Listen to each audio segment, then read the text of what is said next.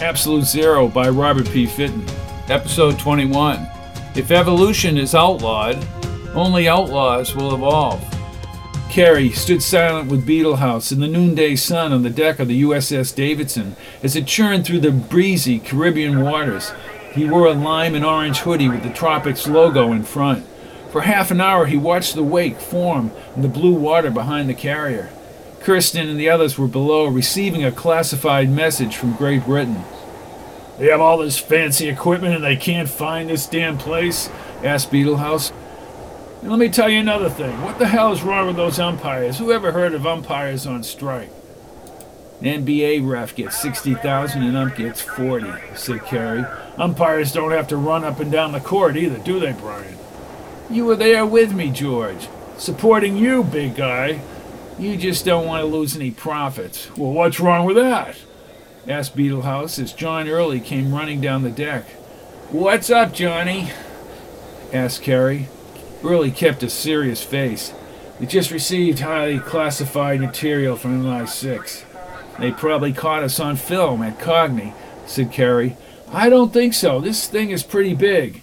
Only those with top level clearances will get the whole deal, he said as all three men started down the deck. Oh, hell, they always say that just to increase their own self importance, said Beetlehouse. Telling you, this one's for real, said Early. They'll be summarizing, not handing us documents. Maybe they know where Barrows located this Colossus. Your guess is as good as mine, Brian. In the conference room, Admiral Kirsten sat at the table and read a two page document. Saunders directed Carey Beetlehouse and Early across the table. Kirsten stood in front of the group. He took a half minute to finish reading the document. Then he pressed his lips in front of a small chalkboard. He scrolled out November 16, 1958, on the chalkboard. His eyes were unflinching as he spoke slowly. On November 16, 1958, Jacqueline Cooley Barrows was arrested in Blackpool, UK for illegal virus experiments off the Isle of Man. Two people were reported dead by unknown causes. Barrows was taken south to HM prison at Askham Grange, Askham Richard, North Yorkshire. Subsequently, due to her knowledge of algorithms and computing science, she was absorbed into the British intelligence system. She worked at the Computing Machine Laboratory at the Victoria University of Manchester. Gentlemen, the story ends right then and there. And it begins again with the Colossus Project. Is the Colossus Project an Intel project? Yes, really. Can't answer that one, John. I will say that Barrow's initial computing and virus changing technology is a result of her intelligence link. She's been working for intelligence her whole life. Again, that's as far as I can go. Roger. Can anyone help us with either of those technologies? asked Saunders. They're not cooperating, and they're denying any association to Barrows. What about the location of the Colossus? We're questioning personnel at the Walsh docks. To locate the Colossus, we'd need to backtrack to the construction via the various agencies of many governments, which will not work because they refuse to acknowledge any link to Cognia Barrows. When we find the Colossus, we'll scan the ocean bottom. Well, the Barrows is a genius then, Admiral. Is that what you're saying? She's worked at the highest levels, said Kirsten. And she runs the project, said Carey. The wall phone rang and Kirsten quickly lifted the receiver. Yes, this is Admiral Kirsten. His eyes brightened. That's excellent news. Yes. We'll set course. I want the sub surveilling the area below that rig. Once we know it's down there, we'll board the rig. Use command-based communications, Ensign. What happened? asked Early. Kirsten hung up the phone. They found the rig used by personnel from Walsh. Once we understand what's below that rig, we'll secure the area. Under no circumstances do I want to release any viruses they've been working on. You gentlemen will remain on deck while I'm commanding this operation from the bridge.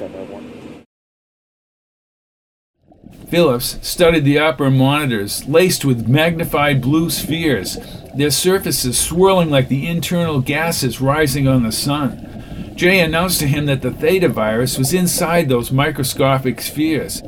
Who are you? he asked. Someone who is changing the world, Mr. Phillips. said Jay. If we further magnify the containment spheres, we would see an actual attachment of the proteins within cell structures. Just the beginning. It's glorious. Phillips thought he could attack Jay from behind and prevent Darby from being infused with what Sylvester had called the Theta virus. I know what you're thinking, Mr. Phillips. I can alter the infusion of both you and Miss O'Malley. If I can't use you and Miss O'Malley, there are others we can bring forth to showcase for the world. Above, the blue shaded tiny proteins, components on the screen were like tentacles reaching into the human cells. We're beginning the infusion in three minutes, said Sylvester from the console. Jay stared at Sylvester. You're acting rather dour, Dudley. Just doing my job. As he spoke, warning alarms began to sound. What is this? asked Jay as she stepped away from the revitalization room glass. She walked upright, her boots tapping the floor as she opened a communication channel at the consoles. Why are the warning alarms sounding, Richard? What? How is this possible? Who is it? No, kill them all! Kill them all! Trouble in paradise? asked Phillips. Pause the infusion countdown, she bellowed. The guards sealed the corridor behind her as she walked toward the extended corridor beyond the consoles. Sylvester trailed behind the guards, but when Phillips followed, the guards held out their weapons. Let him go, said Sylvester. Phillips glanced at Darby, still suspended with the portals connected. Then he sprinted behind Sylvester along the glowing translucent poles that led to a wide observation deck with a control console to the right. Jay immediately worked at the console, and cameras brought images of a yellow bathysphere with portal windows onto a screen. Your project is done, Jay. Someone has found out about your precious Colossus, said Phillips. Not quite she said, smacking something on the console. Richard, they're still out there. Commencing destruction, said the low pitched voice on the speaker. A wide blue beam, jagged like a thunderbolt, hit the bathysphere with an intensity that shook even the Colossus. Hundreds of smaller bolts surrounded the bathysphere, and the tiny submarine vanished. No one has weapons like this. Still think I'm finished, Mr. Phillips? she asked as she and the guards headed back to the revitalization room. I don't think so, she answered. Enough, said Sylvester. This has gone far enough. Go back to your quarters, Doctor. You're relieved. I'm in charge here. March him back and remove O'Malley from the fields. Prepare to move the Colossus. As the guards marched Sylvester down the corridor, Jay rushed back to the console with a single guard. How can you move the Colossus? Power you could not begin to understand with full mobility. All contingencies have been thought out long ago. Perhaps I've underestimated you. It doesn't matter what you think. You and O'Malley will be infused once we are in a safe location. No one bests me.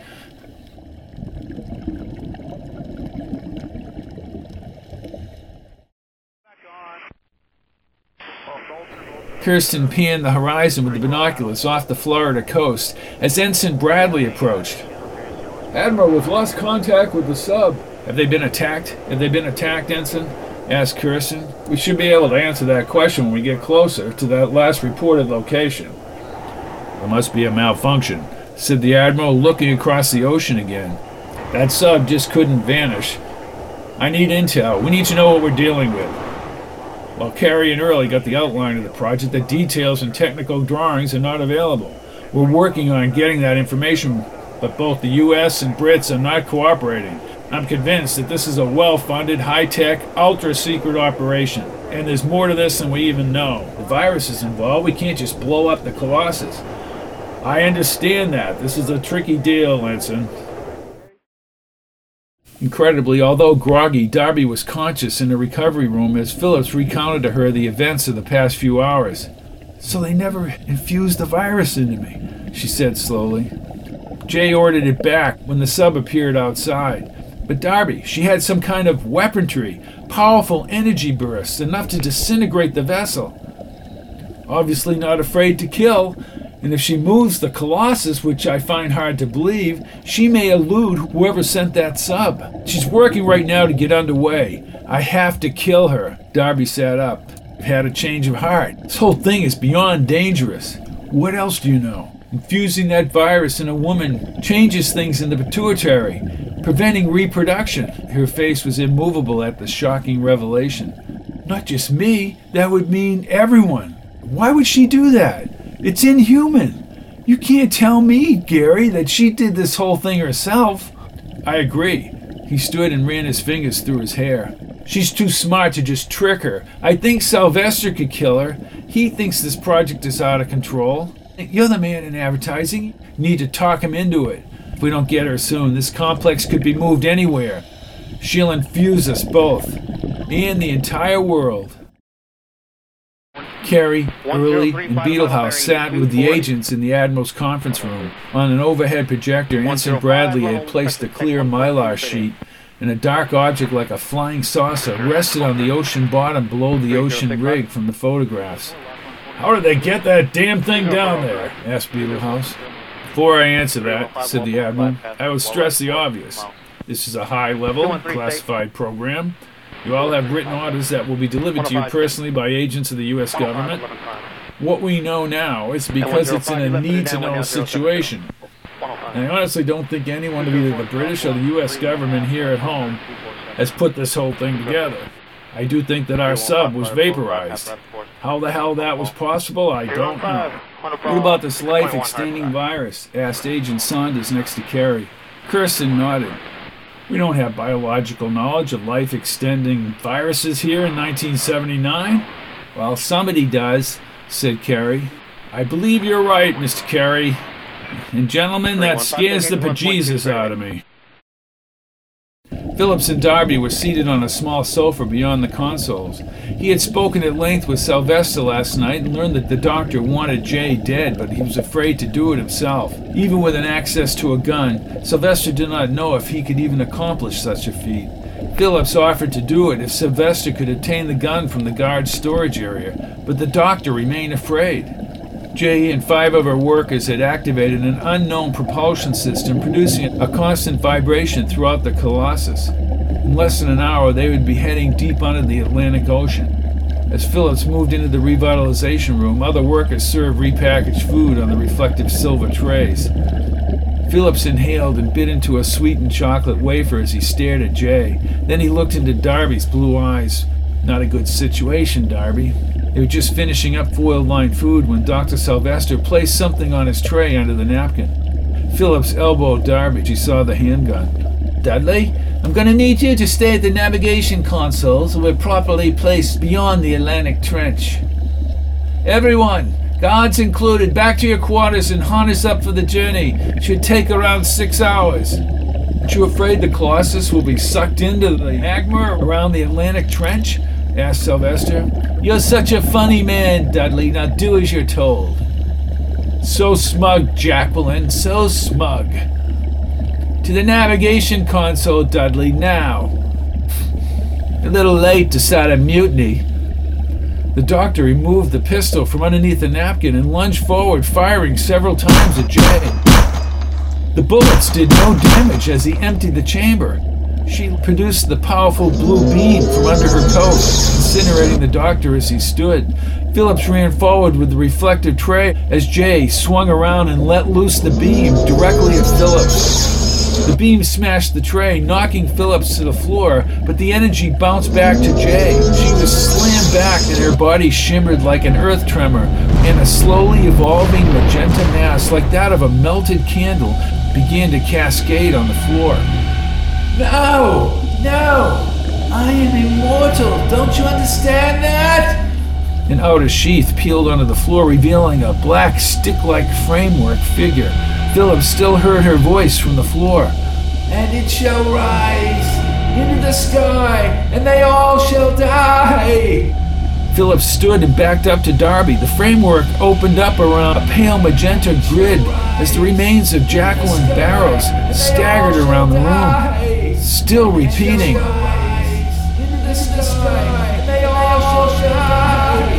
With those last words, Jay began to glow brightly and then disappeared. Nothing was left.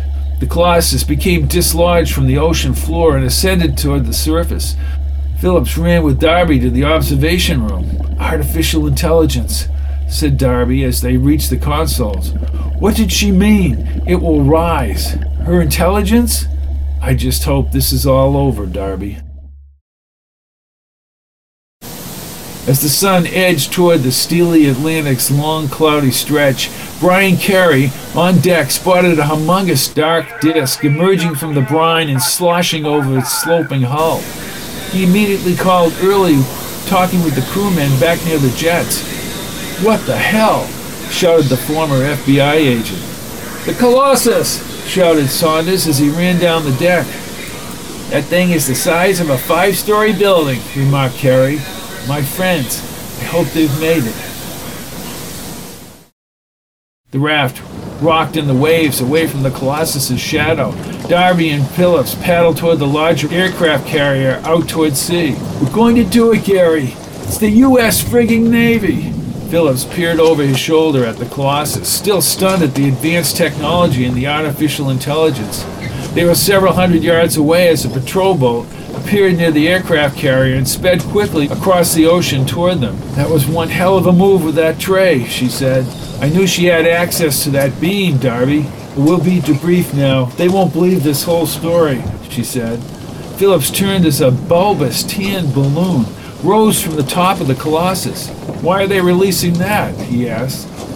Oh God, and it shall rise into the sky. They all shall die. Phillips spoke slowly and clearly. She's loaded that balloon with the Theta virus. He heard anti-aircraft guns firing from the aircraft carrier. No! Don't shoot that balloon! screamed Darby.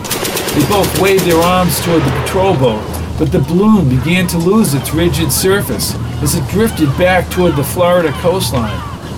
By the time several Navy men had brought them into, the patrol boat, with the ebullient Carey and Beetlehouse, Phillips kept looking at the disappearing balloon as it sunk out of the sky. You're safe, you're safe, cried Carey. Beetlehouse patted Phillips on the back. I'm gonna buy drinks all around back at the clubhouse. Across the water, several miles back, the bulky Colossus began to glow like Jay had in the revitalization room. Everything inside and the vessel itself simply faded into the morning sun. Darby closed her eyes on Phillips's shoulder. At least now, said Carey. At least it's over now. How did this nightmare happen? asked Carey. Artificial intelligence has no conscience, said Phillips. Darby gazed back into the sky toward shore. The patrol boat's short wave sounded. This is the emergency broadcast system. We have a global emergency. Repeat, a global emergency. An entity force has entered all electrical devices and communications and is in full control. This may not be of terrestrial origin. Repeat, this may not be of terrestrial origin.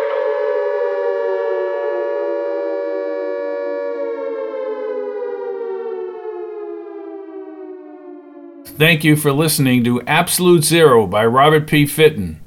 Copyright 2023 by the Robert P. Fitton Revocable Trust.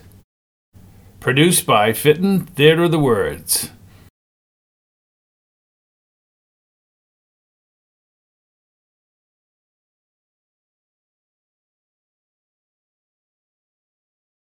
Episode 21 If evolution is outlawed, only outlaws will evolve.